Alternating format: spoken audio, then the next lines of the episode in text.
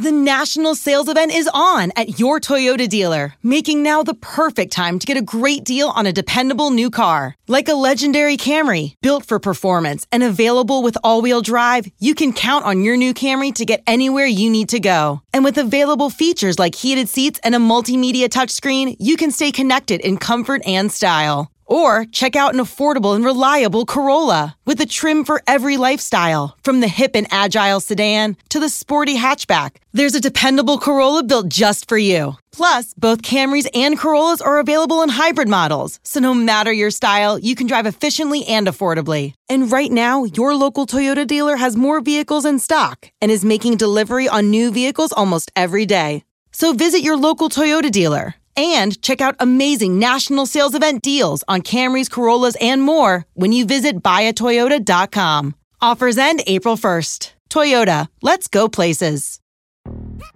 Yo, Trey. Kevin, what's up, man? You know, I've been thinking, what would have happened if the NBA never vetoes the Chris Paul trade to the Lakers and we get CP3 in the same backcourt as Kobe in LA? Well, you get a very happy Jack Nicholson for sure. And the Lakers probably win a bunch more championships. CP3 finally gets a ring or two or three, and the Kardashian empire is forever altered. What did you just say? Hey, everybody, I'm Trey Wingo. And I'm Kevin Frazier, and we're teaming up on a new weekly sports podcast from Wondery, Alternate Routes. As former Sports Center anchors and current sports obsessives, we're consumed by all the what if questions that make being a sports fan so excruciatingly fun. If you're like us, then you also live and die on the fallout from every drop pass. Or play call. Each week on Alternate Routes, we'll take a flashpoint in sports, break down what actually happened, then explore every alternate scenario and the ripple effects it would have caused. Follow Alternate Routes on the Wondery app or wherever you get your podcasts. You can listen early and ad-free right now by joining Wondery Plus.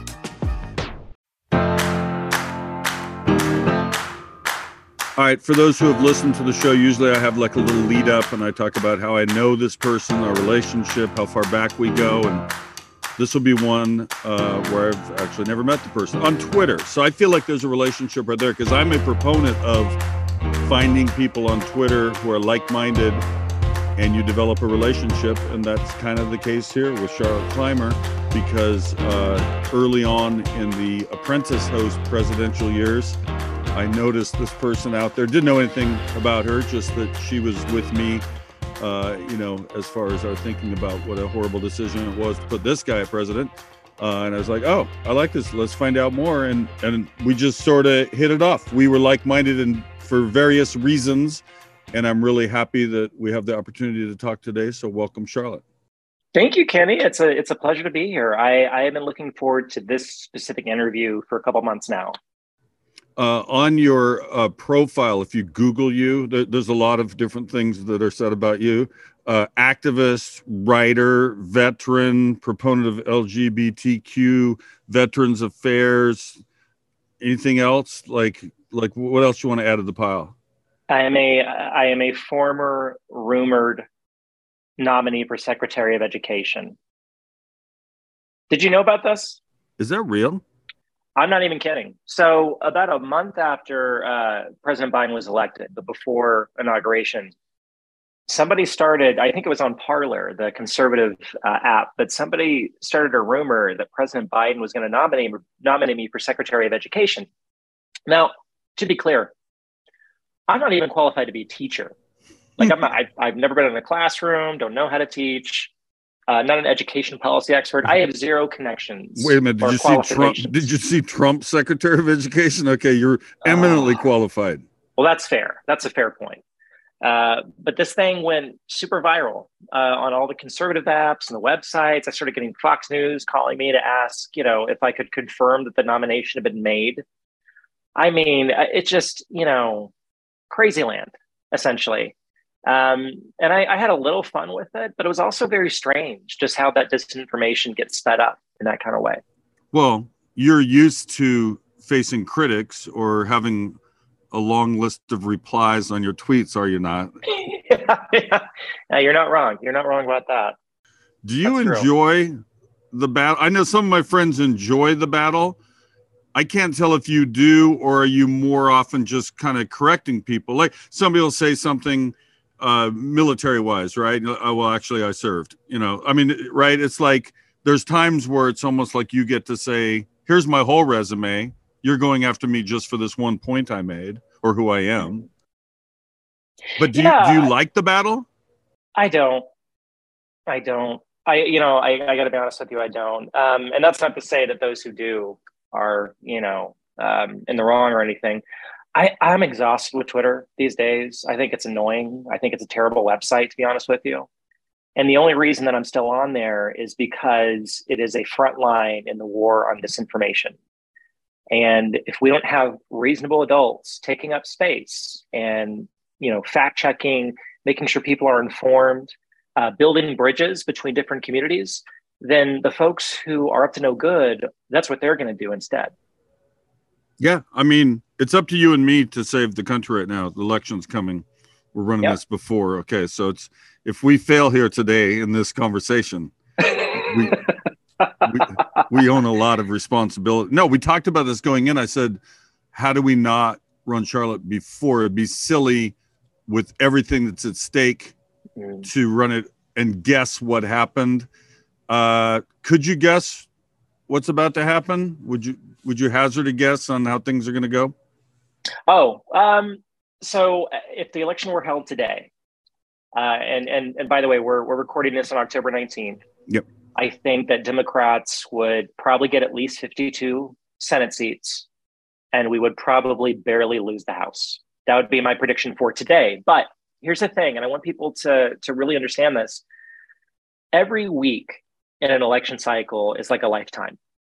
Anything can happen you we don't know. Anything can happen. And i'm going to be doing my damnedest to call as many people as possible raise money for every candidate i can really leave it all out on the field and make sure that the morning after the midterms i know that i did everything within my power to keep democrats in power and save democracy. And i'd like to think that we're all going to do that.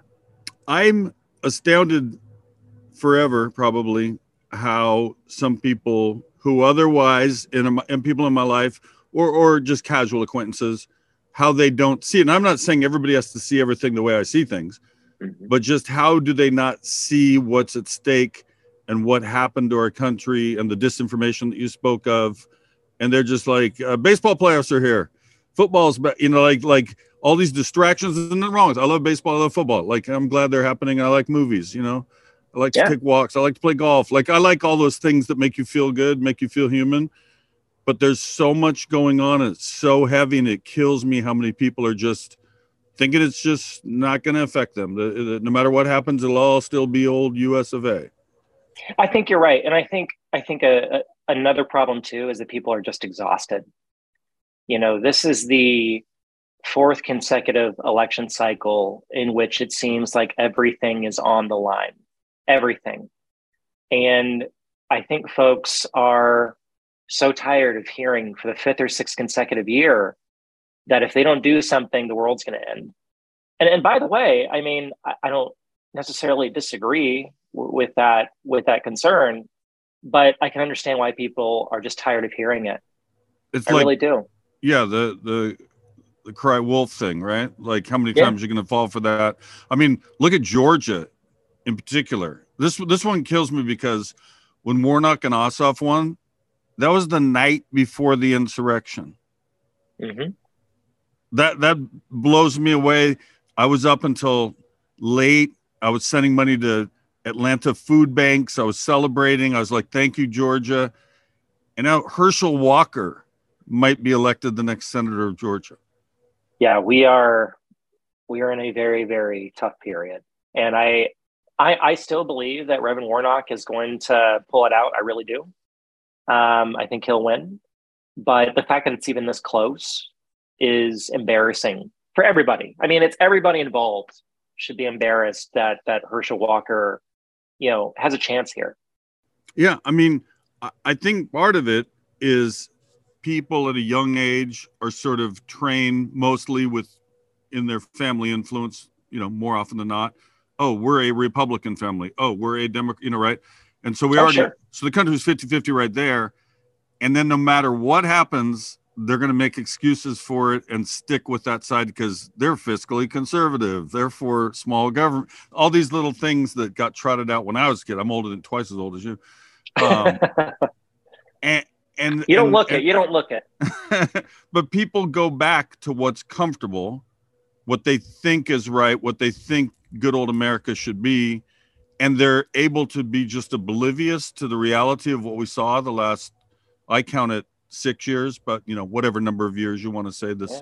big decline and this. Di- it's not misinformation. It's dis like w- willfully uninforming people, right? Disinformation. The difference between somebody made a mistake that's misinformation, right? It's Right. it's a concerted and if you believe somebody like my friend sarah kendzior it's a worldwide effort it isn't just the us has these you know it's conspiratorial around the world collectively all these forces kind of coming together to have you know dominant leaders in these different countries and do away with democracy And you know what's funny here, Kenny? Too is that's a you know, cheery fucking note i know but you know. cheery as fuck. Yes, it is. Um, you know, I'm from Texas. I'm, I'm from a you know multi generational Southern family. Much of my family's conservative, and I remember when the Republican Party was about small government, leaving families alone. You know, letting letting people basically make their own destiny through hard work and, and quote unquote bootstraps. However we feel about that, that was the that was the the philosophy. And now we have a Republican Party who wants to make decisions for families, who wants to control the private sex lives of other people, wants to go into your bedroom and tell you what you can and can't do. The federal government that they should be able to do that. Uh, you know, we have a Republican Party who wants to control healthcare choices for your kids, who wants to erase any and all history uh, that they find uncomfortable. So, Dr. King, they want to rip up, uh, you know, anything that Dr. King has said uh, that makes them uncomfortable out of, out of the history books. And at some point, you just got to say enough, enough. This is this is ridiculous. This is not the Republican Party that I knew when I was a kid. This is a Republican Party that is extremist, uh, that is hypocritical, that is very dangerous, and that has no regard for the respect and well-being of American families. And, and I'm sick and tired of it. But you know, mark my words.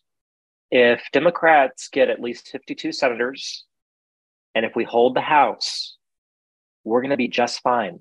We'll be okay. We'll be able to do a bunch of cool stuff. We'll be able to pass, you know, all this great legislation to make you know life easier for working families. Uh, we'll be able to probably add DC as a state, get two more Senate seats.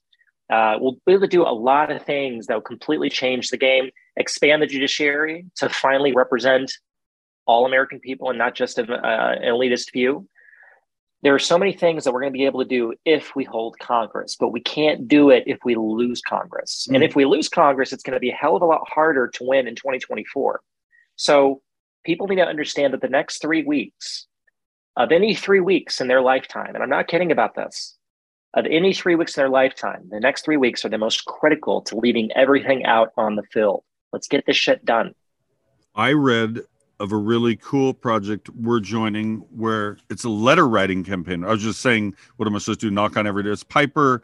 How do you say the last name? Perabo. Yeah, yeah. The the actress, uh, and Texas person, right? That's right. And so I responded like, hell yeah, that I like that because it's different. Literally write letters, send them to some folks, show up in the mail a week before the election. The old Eleanor Roosevelt handwritten letter trick. See if that one works as well. You know what? I've been getting into letter writing a lot lately. Uh, I, I think it's a lost art. It's something that's very personal, and it makes the people that you care about feel good to get that handwritten note in the mail. In fact, look at this. I have like all these letters that are going to go out tomorrow. Um, Piper is amazing because she understands that politics is about personal relationships. And I, I'm not talking about networks and people, you know, in positions of power. I'm talking about your community, knowing who lives in your building, knowing who lives next door to you, understanding what their struggles are and how to address them. Piper understands that better than almost anyone in, in the big public figure space, celebrities essentially. And so I'm not surprised at all that she's doing this. That's that's who she is. There have been a John Legend. Uh, there's a couple Oh, yeah. N, couple NBA coaches who who uh, I'm very proud of what they do. You know, uh, Coach Pop down there at San Antonio and Steve Kerr. not Spurs. that they're not that they're alone, but you know they really stick themselves out there. And then you got all the people like just do sports, stick to sport, don't don't do other stuff. But I think so many people. We had Sue Bird. She was just our last uh, guest that aired. Like the, the women of the WNBA were incredible. I mean, they basically won, helped win for Warnock, right? When they wore those T-shirts. Oh, that's right. Yep. And and Sue's like, because I was like, you know, there got to be more than just the T-shirt. Says I agree, except that T-shirt alone was such a statement. They came out for games, vote Warnock, and some people hated that. They're like, "What? Just play basketball. We don't want you to do other stuff." I look at it the other way. I want my athletes to be more well-rounded and have something to say and care about our society. You know what's so funny about that statement? You know what my one of my favorite sports memories ever is the the the 1980 Miracle on Ice hockey team. Mm-hmm. That is one of the greatest American sports moments ever. Something that we can look at and be very proud of. That was incredibly political. That was saturated with politics. Mm-hmm. That was our country, some of our best athletes making a political statement on the ice against the awfulness of communism.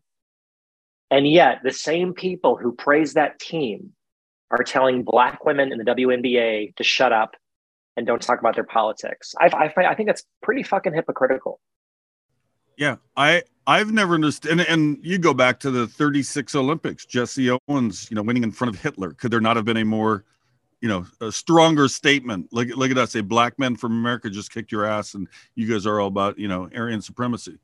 That's right. That's right. And it, you know, what's funny, like uh, I remember, you know, just something to the effect that Jesse Owens was treated better at that time by some of the German officials than he was back home by a lot of American sports officials. And that just breaks my heart.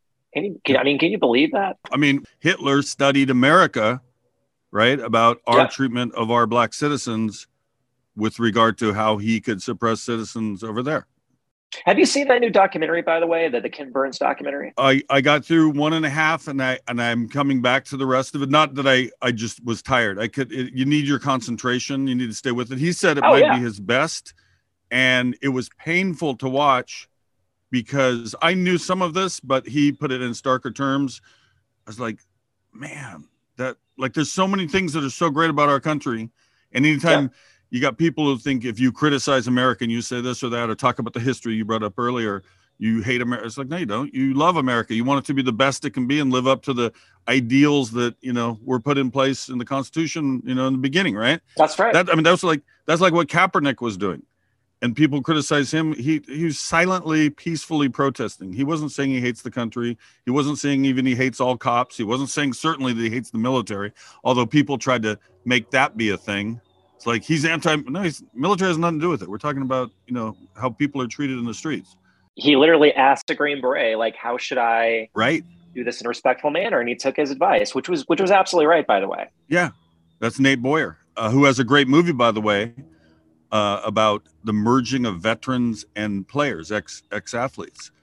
Mm. It's it's worth your time, um, and he has an organization dedicated to that where when people leave the military, they've lost that camaraderie. They've lost that team ethic. When people leave sports, same thing. Now, you know, a retired guy is 36 years old. You know, he might have money, but you know, he doesn't have that thing that he had.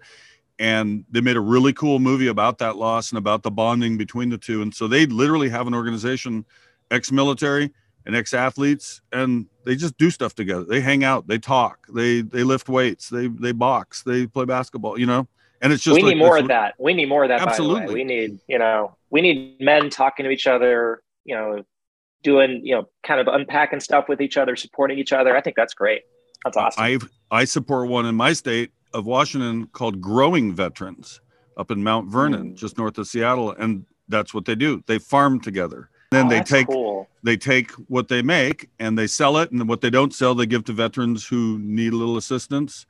And while they're out there farming they're talking and working through shit like you were just talking about. Like there's so many you know there's horse training that does the same thing. There's so many different ways where we could be communicating better. Even if one guy thinks he's a republican and one thinks he's a democrat or they're not political at all or whatever just start meeting on a human level you know? But we're we just seem getting those moments to happen seem harder than they ever were i guess is the best way to put it and that annoys the hell out of me. Let me tell you, Kenny, it really does annoy me. I think for a large chunk of this country, uh, on the left or the right, the worst thing you could do apparently is be friends with someone from the opposite end of the political spectrum.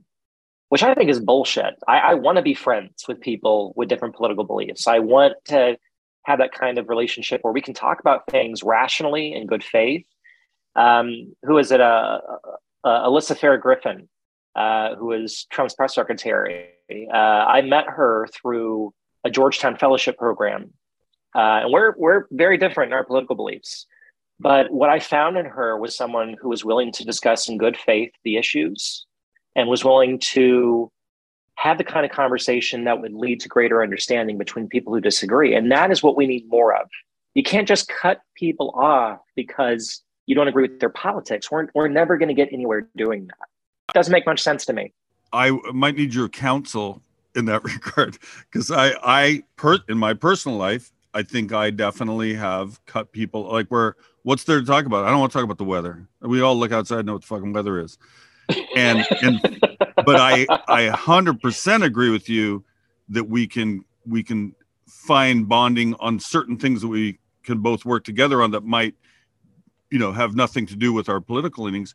I think the difference for me was Trump was so wrong and so reprehensible that I couldn't I just couldn't believe anybody could support him period so anybody who did I immediately like what the fuck is wrong with you like what, what do we have in common if you actually support that guy like that that's yeah. how that's how it hit me that it was such a such a dividing line in the sand. Like you got to be kidding me. Like i mean i i likened it to i assume there were families in germany in the 30s that debated hitler good or bad right? Like that that was a thing yeah. right? so, yeah.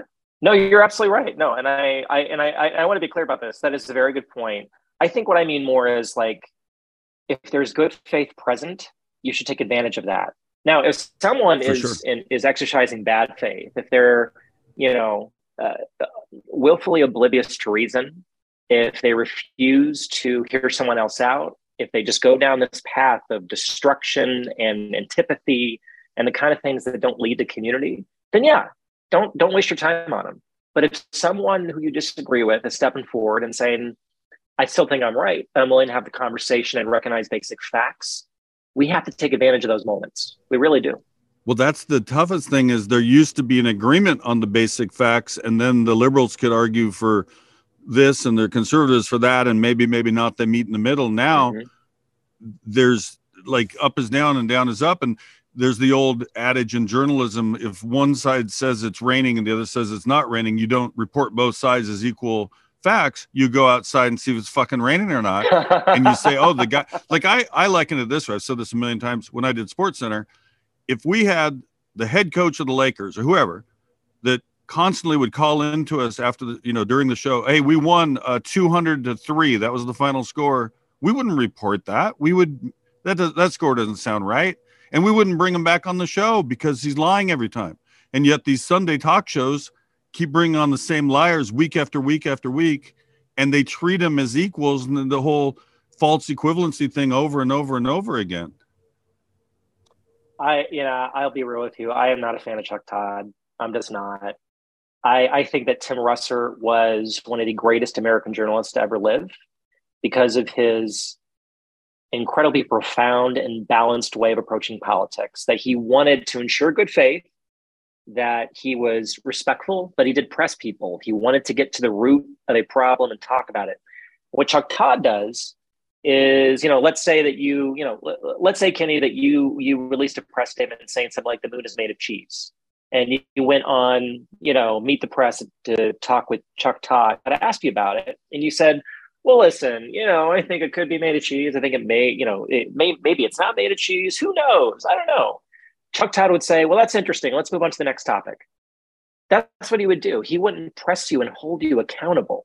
We need journalists more than ever to hold people accountable in power. And I don't care if it's a Democrat or a Republican. I don't care if it's Cuomo or Trump or whoever the hell. We need journalists to hold people accountable, especially in the political space. And right now, what we're seeing, I think, is a is a lack of accountability that is detrimental to the health of our democracy. Yeah, and they talk about the whole access journalism that okay, we, we need these guys on because we're going to need to fill the show next week. What if they win? We're really going to need them next after the mid, you know? So they play that game sometimes. Meanwhile, the public, yeah. again, it goes back to that thing: is it raining or is it not raining? And and you could argue that it's cloudy and there's a mist, okay, we can agree in the middle on that one, but not one side says this and one side says that. And and additionally, just kind of the poisoning of the minds from Fox News, Breitbart, OAN, Newsmax, and you got your grandparents watching that and they won't turn the channel. And then you can't even have a real discussion because you guys are coming from such different places. You know, the the the, the basic facts are, are so dissimilar. Then one side's a fact and one side's not a fact, I guess I should really say. Yeah, no, that that that's a great way to put it. And I the access journalism piece is what I find so irritating over the last four or five years, especially. And I don't think it used to be this bad. I really don't.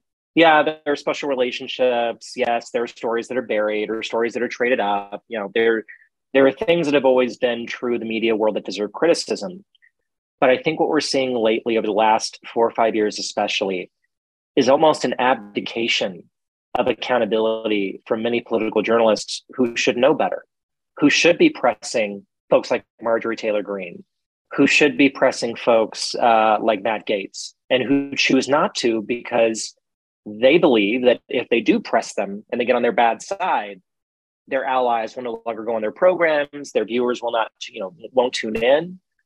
And that is fucking heartbreaking, yeah. let me tell you. That is incredibly heartbreaking. How about the bonus of, and you write, you write on Substack and and elsewhere, and when you come across something you want to impart, hopefully you back it up an opinion with some factual basis that substantiates the point you're trying to make. That's how you're supposed to do it. There are a whole bunch of people who have been holding on to really important things. I'm going to save it for the book in 18 months. I was like, wait a minute, we, mm-hmm. we should have, you should have told us that 18 months ago. Like that's very, really important. That thing that you left as a big surprise for how, I mean, personally, when I keep hearing all these revelations, I'm like, I'm not, none of it. I just kind of shrug. Of course that happened. Of course Trump did that. Of course they charged $1,400 for the Secret Service to stay in his hotels or, you know, all these things are unsurprising. Yeah. Yeah. No. And, and, and what's, what's especially frustrating is that it seems to be a systemic thing now. You know, Maggie Haberman has been criticized a lot lately for this holding scoops for her her book sales, but it's not just her. Mm. Bob Woodward has now done it twice. Mm-hmm. Bob Woodward did it with his last book. Uh, it, you know, he held this scoop on how Trump really felt about COVID early on in the pandemic, so that he could sell his book later on. Uh, and then I remember a journalist, I, I forget her name, but uh, this this great journalist pressed him on it uh, during this virtual event, and Woodward got really pissed off at her hmm. because he knew he was wrong, but this this and i don't want to say bubble because I, I i hate that i hate that that framing but i think the dc political media media ecosystem has this avalanche of disincentives against holding each other accountable so you know woodward is still doing a ton of interviews he's still going to sell you know tens of thousands of books and the journalist who held him accountable i haven't heard of her since hmm. I'm sure she's I'm sure she's doing great work, but there is no there, there's no really there's not really an incentive for holding people accountable. And I firmly believe this. And, and Kenny, you can you can definitely lecture me about this way more than I can offer anything here because of your journalism. But I firmly believe that a political journalist in this climate, but especially in this climate, should never hold a scoop for book sales. That is that is unethical. That is immoral. It, it, it is a incredible disservice to the public.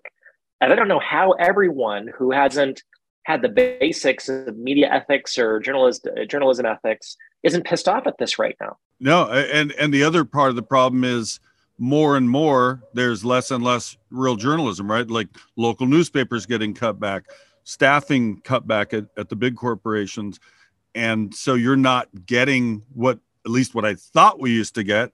The other part of it is just the flurry of information and outrage that happens on the not just on the daily, but the hour. Haven't you had some days on Twitter like, what in the fuck just happened today? It's just Tuesday, and 19 things. Each one of them would have been a scandal that held people's attention for months. And that no, that's like an eight minute story. That's gone. And we're moving on to the next. Ginni Thomas the wife of a Supreme Court justice helping with the fake electors. And, you know, I mean, that's just one of a hundred examples. but we get bombarded with it to such a degree we get desensitized. Like Mhm. we've almost come to accept this is how fucked up our country is, and of course that happened, and it's only Wednesday. I can't wait till Friday, and and then the next week, and the next week, and it's been this this relentless thing. And like you were saying earlier, people keep you have to vote this time. We have to stop this, t-" and and people are beat down by it all. I get so tired personally, just the emotional and the exhaustion of keeping up with daily news, and I'm not even in it. I'm just this outsider that did sports, and I screw around and do commercials and uh, a podcast, and I I get to check out when I want to. The others are in it seven days a week, 24 hours a day, essentially. And, and- God bless those journalists who are doing the work, by the way. I, I know I've been very critical of the media over the last 10 minutes, but there are so many great journalists out there who are really doing the work of informing the public, who, you know, really don't waste any moments uh, to look into an issue, to make sure that all the facts are at hand, and then to communicate it to their readers in a way that is digestible and accessible, right? Thank God for them. But I do think that the institution that probably needs reform the most, but that will never really have that reform is the media. Mhm. You know, they're they're because who who is supposed to hold media accountable? You know, I, I don't because we have a First Amendment. Thank God for the First Amendment. I support it, but there is no self cleaning mechanism really, or at least there should be, but it's not working, is it? No. Old Man Winter here. If I had it my way, it would stay winter all year long. Short days, wind chill, black ice, and a good polar vortex. Oh, heaven! Wait, is it getting warm in here? Your cold snap is over, Old Man Winter. Spring has arrived. Spring. Spring is here, which means it's the perfect time to get away in the Hyundai you've always wanted. Visit the Hyundai Getaway Sales Event, where you can get great deals on all of our award-winning Hyundai models, like the tech-filled Tucson and Kona, as well as the spacious Palisade. Enjoy wherever you go with the peace of mind that comes with America's best warranty and three years or 36,000 miles of complimentary maintenance. But hurry in, these deals won't last. Add more joy to your journey at the Hyundai Getaway Sales Event. Now get 0% APR or up to 1500 bonus cash on the Hyundai Tucson. Now, during the Hyundai Getaway Sales Event. Offers end soon. Call 562 314 4603 for details. This episode is brought to you by ABC. Station 19 is back for its final and hottest season yet. Andy finally becomes captain, and she's going to give it her all to be the best leader the station has ever seen. Will she succeed? Get ready for fiery new romances and high adrenaline rescues. Watch the Station 19 season premiere tonight at a new time, 10 9 central on ABC and stream on Hulu. This episode is brought to you by Bumble. So, you want to find someone you're compatible with, specifically someone who's ready for a serious connection, totally open to having kids in the future, is a tall, rock climbing Libra, and loves rom coms with vegan pizzas on Tuesdays just as much as you do. Bumble knows that you know exactly what's right for you. So, whatever it is you're looking for, Bumble's features can help you find it. Date now on Bumble.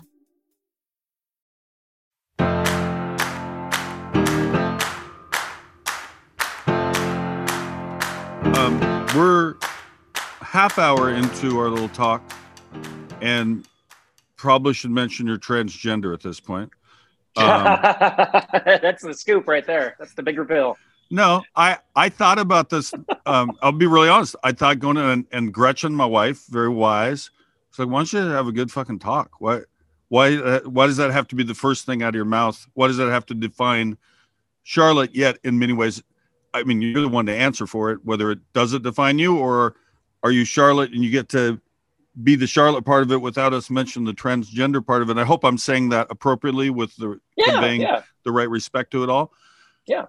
Um, when you came out and announced it, am I right? You did this on Twitter. Was that the first? Or So I, I came out to, to some really close friends in the week before then, and then uh, November 29, 2017, uh, I did a I did a coming out thread on Twitter. What time of Um, day? And it was night. I think it was 9:30 or 10. okay, It was pretty late, and I, was nervous as hell, yeah, terrified actually. I mean, uh, you know, I don't want to be dramatic dramatic here, but it kind of felt like you know those you know at the olympics they have like the what is the t- tallest one like the 60 foot one Mhm.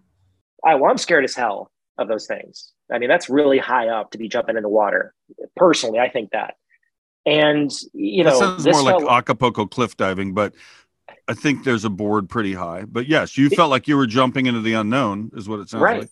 and and you know i honestly thought that my career would be over i thought well you know i'm saying goodbye to politics really and in some ways and instead what happened was an overwhelming just avalanche of support from people you know not just friends you know not just people who are close to me but really everyone i knew uh, folks who folks who were very busy themselves but took time out of their day to make sure that they you know sent some words of encouragement and congratulations and whatnot. I had you know old army folks that i used to serve with uh, conservatives republicans who reached out and you know congratulated me and said hey if you need anything you know let me know. This is this is you know who you are and we respect it. So it was a very positive thing. And i got to say most trans people don't get that you know most trans or non-binary people come out and they don't have that kind of support. So I do consider myself incredibly lucky, and uh, I wouldn't change a thing about it. I that was a really special moment in my life. The fact that I had a support system in place that could help me when I came out, that was invaluable. And again, most most trans non-binary people across across society, not just talking about liberals or Republicans, because there are transgender Republicans. You know, folks across the spectrum don't have that kind of support system, and it's tragic. Um, and you know, for folks who are listening, what I worry about is those who are intimidated by this issue, by trans issues specifically. They they feel like, okay, I don't I don't know anything about this. I'm worried about making a mistake. And what I would tell you is that, you know, all of us make mistakes. I make mistakes. Um, you know, I, I, none of us are perfect. And when you make a mistake, or when there is a little bit of discomfort, that is an opportunity. That means that there's some learning to be had, some kind of knowledge that is to be gained. And what I would encourage them to do is just make mistakes along with the rest of us. You know, of course you're going to mess. eh, Well, I'm, I'm trying to watch my language, but I realize I don't have to now. Of course you're going to fuck up, right? Everyone's going to fuck up. Yeah. So if you're really not worried about misgendering someone or what, what have you, just know that the trans folks we we misgender each other sometimes by accident. It happens. Don't be intimidated by our community. Let's get to know each other so we can build those bridges and then focus on more important things like putting food on families' tables, making sure that you know folks have a home to sleep in, you know, making sure that everyone is getting the resources they need, regardless of who they are. I, I am as I am just as tired of talking about pronouns as the rest of you. if you're generic heterosexual white guy like me, you, there is that little fear of fucking it up, saying like, I hopefully you know where my heart is. We've communicated in other ways, so like we're on the same page on other things. But with regard to this very particular, very specific thing, definitely people who think they have a good heart go into you know bump into somebody at a coffee store. Should you do you say the wrong thing? You, I mean, mostly the best way to do it with anybody, whatever their color, whatever their gender, whatever, whatever, just look them in the eye and treat them like another fellow human being. That that that's a good opening. There you go. It, go, it goes back to good faith for me, and I, I'm gonna I'm gonna sound like a broken record with this good faith bad faith thing. But when someone misgenders me or or says the wrong thing, I ask myself a quick question: Is this person making an honest mistake, or are they trying to hurt me? And if they're trying to hurt me, and it's clear that they're trying to hurt me, that's different. That's when we're going to have some words. Mm. But if I know that they're they just made a mistake, they didn't know any better, let's talk about it real quick. There's no need to shame anyone. There's no need to make anyone feel bad. We can just talk about it real quick and just move on. right? That's how it should be. Yeah. I mean, I was in Buffalo for a Monday game opening week or second week, and I was at the breakfast at this little little little inn. I was I mean, Buffalo's loaded. Uh I was at this little inn and they were serving breakfast, and there was this older guy next to even older than me, and there was this cute little girl. She had very short hair, had a, had a little little bit of a boy look, I would say, but just had a short haircut is all it was. Mm. And the and and the guy was trying to be nice, and he said, "Young man, do you know how lucky you are?" And the they didn't know they were even being talked to because it's a girl, right? And he was trying to give a compliment like your mom's so nice to treat you to such a nice hotel and I hope you have a great day. He was everything he was saying was positive, but he yeah. fucked up which she was. And the mom said she is having a great time. Like she handled it as well as she could. I mean, it was almost to your point of she tried to correct him without really getting in his face. Like that's a girl, not a boy. And those little moments are actually really important if if people would like let their guard down a bit and not be ready to go to battle on every little stop at a coffee shop. That's right. That's right. And I, I, I am just sick and tired of everyone being put in one of two boxes. Yeah. Because I am definitely in not not in one of two boxes. You know, I there's the part of me who is a military veteran, who is a Christian who attends church, who is from Texas. But then there's the part of me who's a trans woman who lives in DC and has progressive values. Both of these are very much a part of me. Like these two people are the same person. And so when I meet someone who doesn't know any trans people and just automatically assumes that, oh, you're, you're trans, so you must believe this, this, this, and this, or, or on the other side, someone who only knows a certain kind of trans person, like say a progressive, and assumes, oh, so you're trans, so you must not like the military, you must not like religion, all mm. these things. I get upset with both these types of people because we should not put someone into a box like that. People are allowed to be complex people are allowed to be multi multifaceted.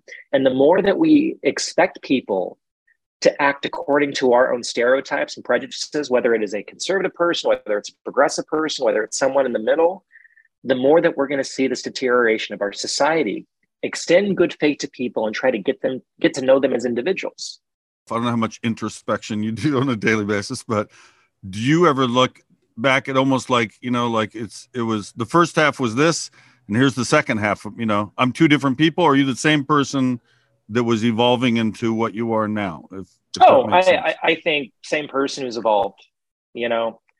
I mean goodness gracious i you know i was raised in central texas in a conservative conservative environment.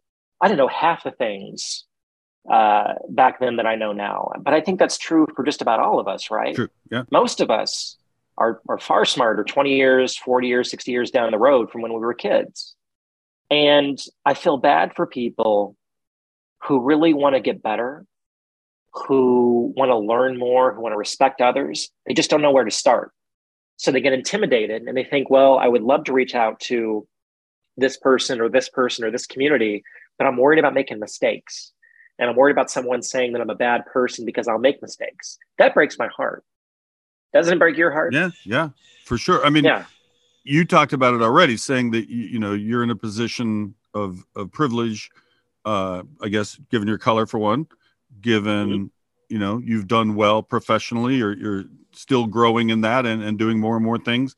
And there are others who are way more vulnerable. And then you look at the, the trans community is just one. Like look what Kanye and Trump with the crazy shit about Jewish people just recently. And and there's this there's all sorts of vulnerable people in our society right now that don't necessarily have that lifeline that you were just talking about. I, I feel like there's a great fear for that, that they need more allies, right? They need more people to stand up and say it out loud that this is wrong. I think it might be important for us to focus on that for a second. The, the rise of anti Semitism in this country over the last couple years has been terrifying. I, I'm not Jewish. I don't come from a Jewish background or culture or anything. In fact, where I grew up, we didn't we didn't know many Jewish people. I didn't know anything about Jewish culture, you know. But I moved up here, you know, and started learning things. I, I worked at the Holocaust Museum here in DC for about a year before I started getting more into writing, and the amount of just blatant anti-Semitism that is bandied about by people is horrifying. And I don't think that those of us who aren't Jewish are doing enough to ensure that this bigotry, that this propaganda against Jewish people is held accountable. I mean, it really is scary right now for, for Jewish folks. We're not doing enough to make sure that we have, you know, the backs of the Jewish community and standing beside them. Yeah, almost no Republicans, maybe not almost. I can't name one who came out and went after Trump for what he recently said. Yeah, no, I don't know of any. Just nothing. Uh, on on the other hand, when uh, Representative Omar uh, had her comments from a couple years ago, mm. which you know were not were not well spelled out. But but regardless, there was a controversy there. I don't think she meant any harm, but regardless, they had to have a conversation. She talked to religious leaders. They they you know got to a place of of, of understanding, a mutual understanding. Republicans at that time came after her full Oh, guns for blazing. sure. They wanted her kicked out. They wanted her to resign. And here, here you have the leader of their party pushing violent anti-Semitism, and they are nowhere to be found at this point. Right. And if I'm not mistaken, uh, the representative was speaking about Israel, the country, not Jewish That's people right. in general. She was talking about policies with regard to the Palestinians, if I'm not mistaken.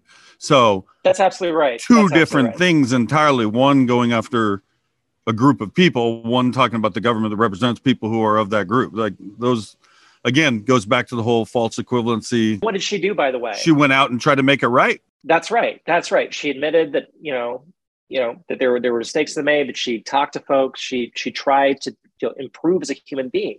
That's exactly what we want out of leaders. That mm-hmm. was a great leadership moment. Where is that with the rest of our political leaders? Is it- But especially within the Republican Party, I we are missing accountability right now in government and media, and it is really going to be the death knell if it's not fixed. I'll both sides one for you because I think we should be equal opportunity critics. If we don't like something, you know, from the Democrat side, it, we should be just as loud as if we're pissed off about it on the other side. This whole thing about the people in Congress being able to buy stocks, like how is that? That's a no-brainer that they should all be to get rid of the even the appearance of corruption. And it's crazy to me that people still are trying to hang on to that. Like it, it's not supposed to be a for-profit thing. It's supposed to be serving the country. That's why you go for elective office, not to get rich. I couldn't agree more. Uh, members of Congress should not be able to hold stock. Uh, staff should not be able to. Family members of both staff and members of Congress. No one who is in any way connected with Congress or with any regulatory body over stocks should be able to own stock. This is a common sense thing. I'll tell you something else though, and this is going to piss off some of your listeners, but but there's a good argument for it. At the same time, we have to argue for better salaries, both for members of Congress and for staff. The reason being is not because certain members of Congress don't make enough money, because you know many of them are millionaires. It's because in order to live both in DC and your district Mhm. and to pay for your kids, your family, whatever, that's a lot of money you got to spend. So we need to make it accessible and make it so that no member of Congress needs to do outside work in order to do the job of a representative. Mhm. That is a common sense thing as well, right? That, that's like the old uh, Babe Ruth joke where they said, you know, you made more money than the president. It's like I had a better year. I hit better. Yeah. Good old babe.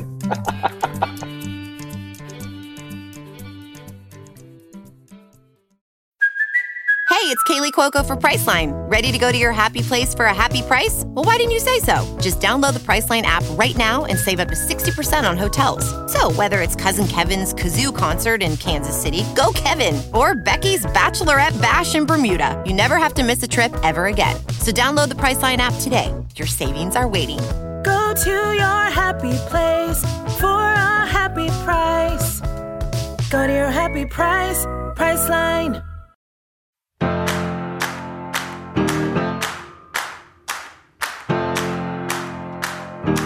You played sports in in high school, correct? I sure did. I sure did. I played football, What what was your position? uh, defensive end.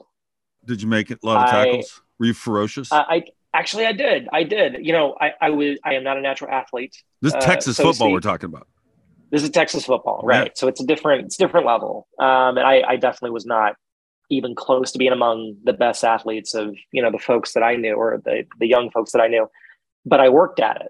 It was really important to me to improve, and so you know I would I show up to practice. I put my all into it. I would listen to the coach. I would you know try to make adjustments here and there. And pretty soon I was getting actually not too bad. I started my entire junior year.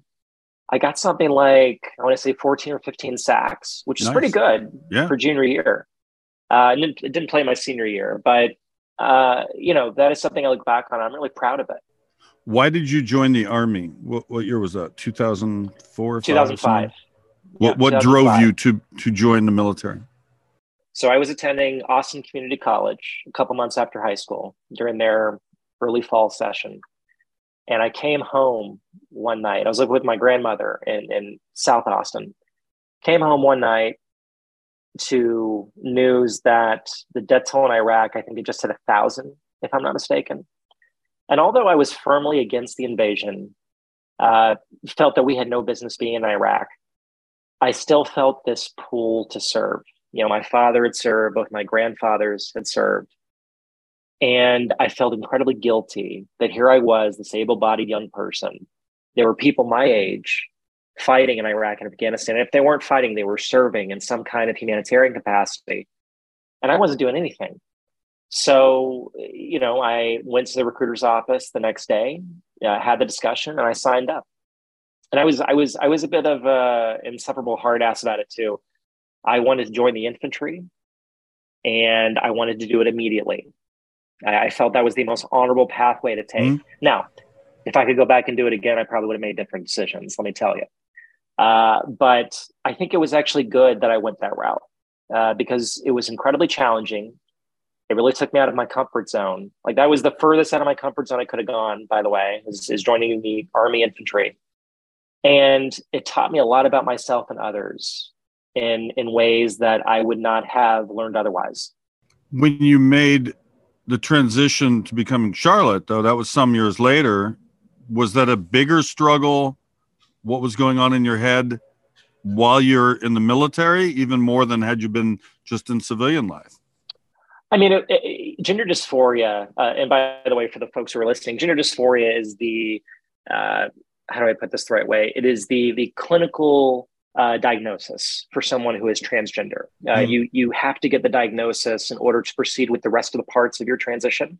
If for whatever parts you do make, because not all trans people are able to transition completely. Mm-hmm for, for, for one, healthcare costs.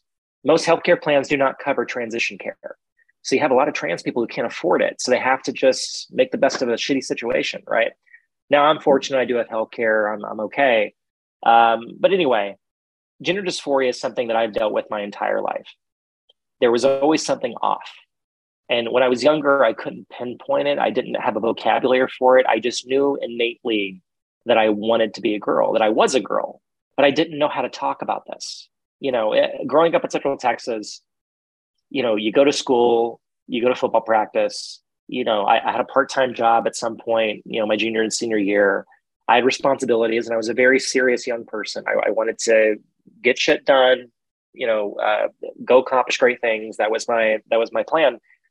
But meanwhile, there was this voice in the back of my head that just made everything hellish.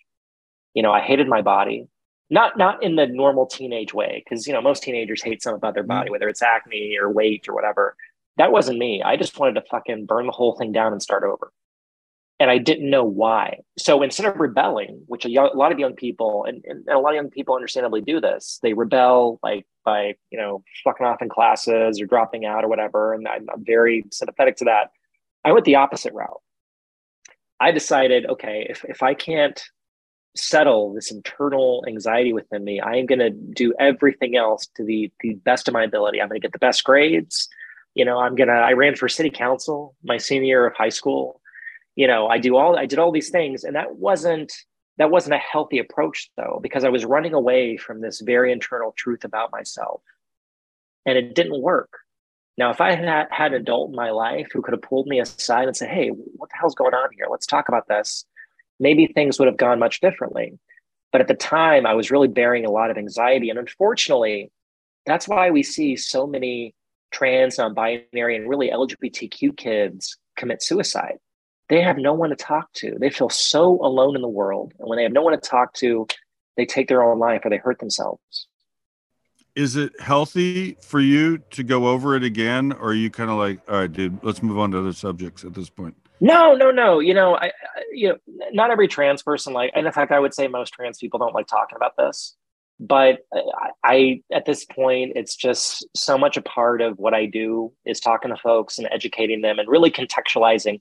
Because I think there are a lot of folks, Kenny, a lot of good folks out there, cisgender folks, that is, people who aren't transgender, who think of transgender people as this I don't know, this this thing where we wake up and we just want to be a different gender overnight. That is not the case. I wouldn't have Most of so. us Yeah. struggle for years Sure. trying to deny this. You know, I, I I can't tell you how many years I would go to church every Sunday and pray for God to cleanse me of this need. You know, asking God just to take this away. Like, please take away this this need within me to do something. And it took me a long time to figure out that God meant this as a gift. You know, this is a gift of perspective. It is a gift of being able to look at others and understand w- how they are in their own shoes. And I wish more people saw it that way instead of thinking that we wake up one day and just want to be something Right. else. That is not the case. I notice sometimes on your Twitter you'll you'll show yourself and you and I can't tell are you being funny or are you really proud or is it a hybrid? You're like I look smoking hot today. You're like you're just saying it straight up. I'm saying it straight up. I'm not sure. Well, you know, I mean, There's a little I- I irony think- to it, maybe. I think the the irony there is more about the um, you know being humorous with conceit, right? Because we all you know there there are divas who are or who are gorgeous, but I mean, how many how many girls do I know in my life that put a sexy shot of them on Instagram and they say it without saying it, right? They're that's right. That's hot. right. Look at me, I'm on Instagram. Yeah, yeah, yeah. You're just doing the but I same do thing. believe that. I do believe that. I really like how I look. I love the way I look. I'm I'm very confident in my own skin. I, I will take this over being in the closet every day and twice on Sundays. now I know that there are a lot of folks who look at me, and uh, they don't uh, necessarily find my parents attractive, and I think that's a problem for them to figure out. I, I just I have no time for it. I like the way I look. I'm very happy that I came out, and that's all there is to it. Yeah, you need to be to love yourself first, right? Be satisfied right. with your decision and how you've conveyed it. one last thing on there i'll just say you know what i really hope for those folks who cannot i would say accept that i'm happy with my appearance is that i really hope that they'll have the kind of comfort in their own skin that i have in mine right Yeah. that's what we should hope for here Right. You uh, advocating for trans folks could be beneficial to anybody, a straight person, right? Anybody right. to be more comfortable in how they go about their day, right? that's right Tell me about this project that Gretchen and I supported for your birthday. You reached out on Twitter and said, anybody who wants to celebrate my birthday, we're doing a That's cool right. thing. It's to benefit some HBCU kids. that's right and by the way thanks to you and gretchen for that very generous donation y'all really helped out i appreciate it i, I have a thank you note coming your way next week No by the worries. way This was enough right here. Um, no, no, I'm still going to write it. That's that's what I do. I write thank you Mhm. notes. Um, so for about ten years, I've supported this organization called Running Start, and this organization brings young women and some non-binary young people to DC and trains them on how to engage in politics and policy and media. So they get to meet members of Congress. Uh, they get to learn how to write press releases. They get to learn how to do interviews. It, it's a really great, um, I would say, advocacy training program. And, and, and one of the cool things about it is that it's nonpartisan. So we get Republican young women, we get Democratic young women, we get young women who don't know what they believe, but they want to get involved in, in civics, which I think is great. And on our board, we have about six or seven Republicans. And these are folks who I have dinner with. Uh, we'll talk about strategies on how to get more young people involved, mo- more young women involved specifically. Uh, and so for my birthday, uh, every year for the last 10 years, I've done a fundraiser. Started, I think, in 2011 or 2012, I forget which. Uh, and usually I'll raise about 10,000 e- each year. And this usually pays for scholarships for young women to come to DC and take part in the program. Well, this year we did something a little different because next month, uh, Running Start is going to partner uh, with this with this other organization, XC Leader is their name, uh, to bring 50 young women from historically Black colleges or universities to DC to do a specific training program for HBCU women. Uh, and Running Start reached out and they're like, hey, your birthday's coming up. Can we do a little something different this year? Can we raise money for them to travel to the country? because a lot of these young women don't have that that kind of fund uh, funding, right? And I was blown away by the response, Kenny. I mean, it was just incredible. We we started the fundraiser with a goal of ten thousand, which is usually pretty ambitious. And by five o'clock that afternoon, the same day, we had raised more than twenty-two thousand dollars, which which is enough to fund every young woman from an HBCU in this program who wants to travel to the conference. And and you were part of that, and I can't thank you enough for that. I appreciate it. I'm glad it's going to work out. When's when does that happen? That is November 11th. Yeah.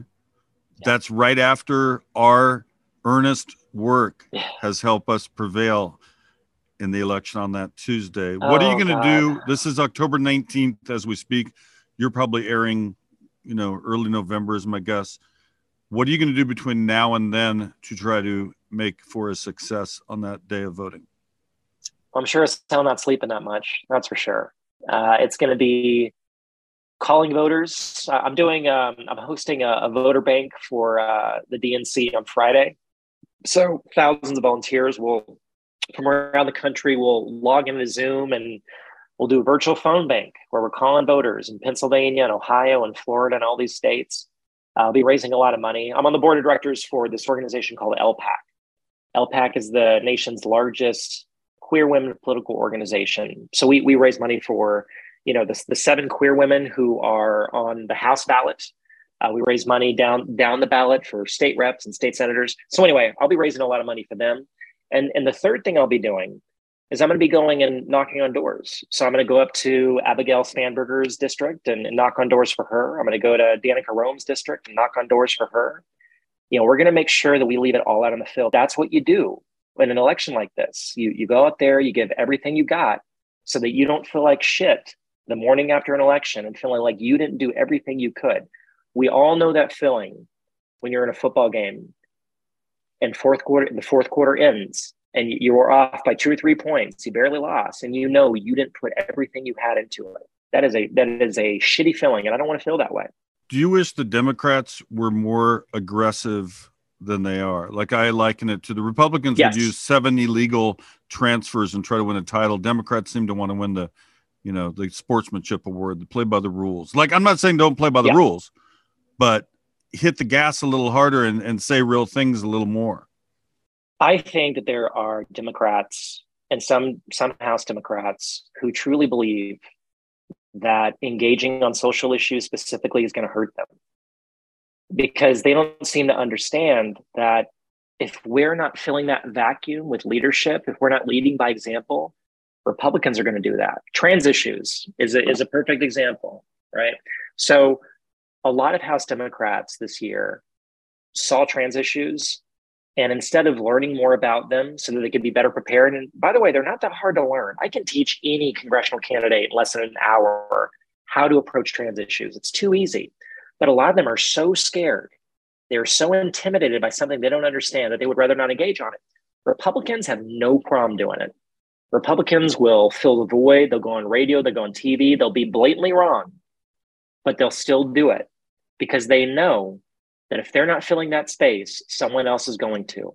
And I wish Democrats understood that better. But I'll, but I'll also say this President Biden is amazing.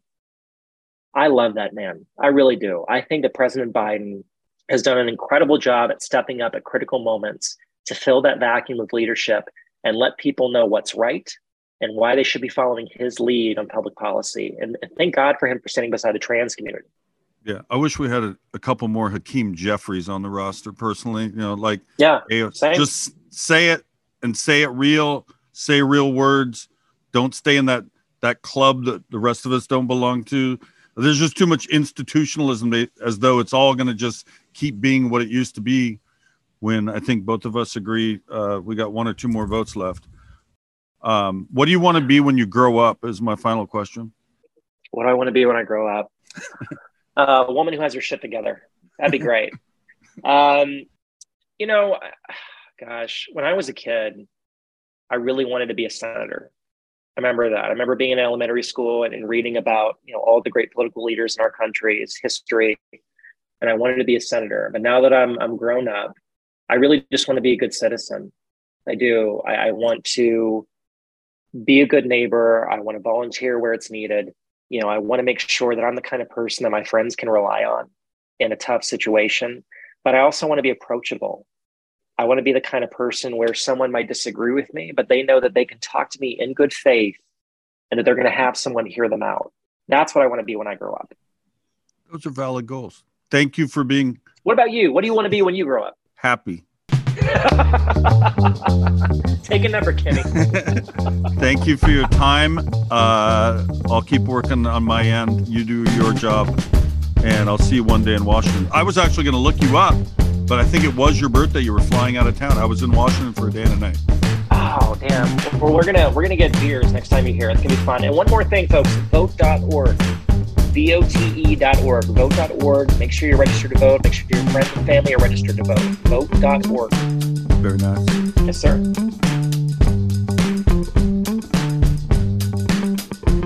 Hey Mayne is a production of me, Kenny Mayne, and Audacy. Our senior producer is Paul Aspen. Our executive producer is Jody Avirgan. And our executive producer for Audacy is Lena Glazer. If you like our show, please rate us, leave a review, and don't forget to subscribe.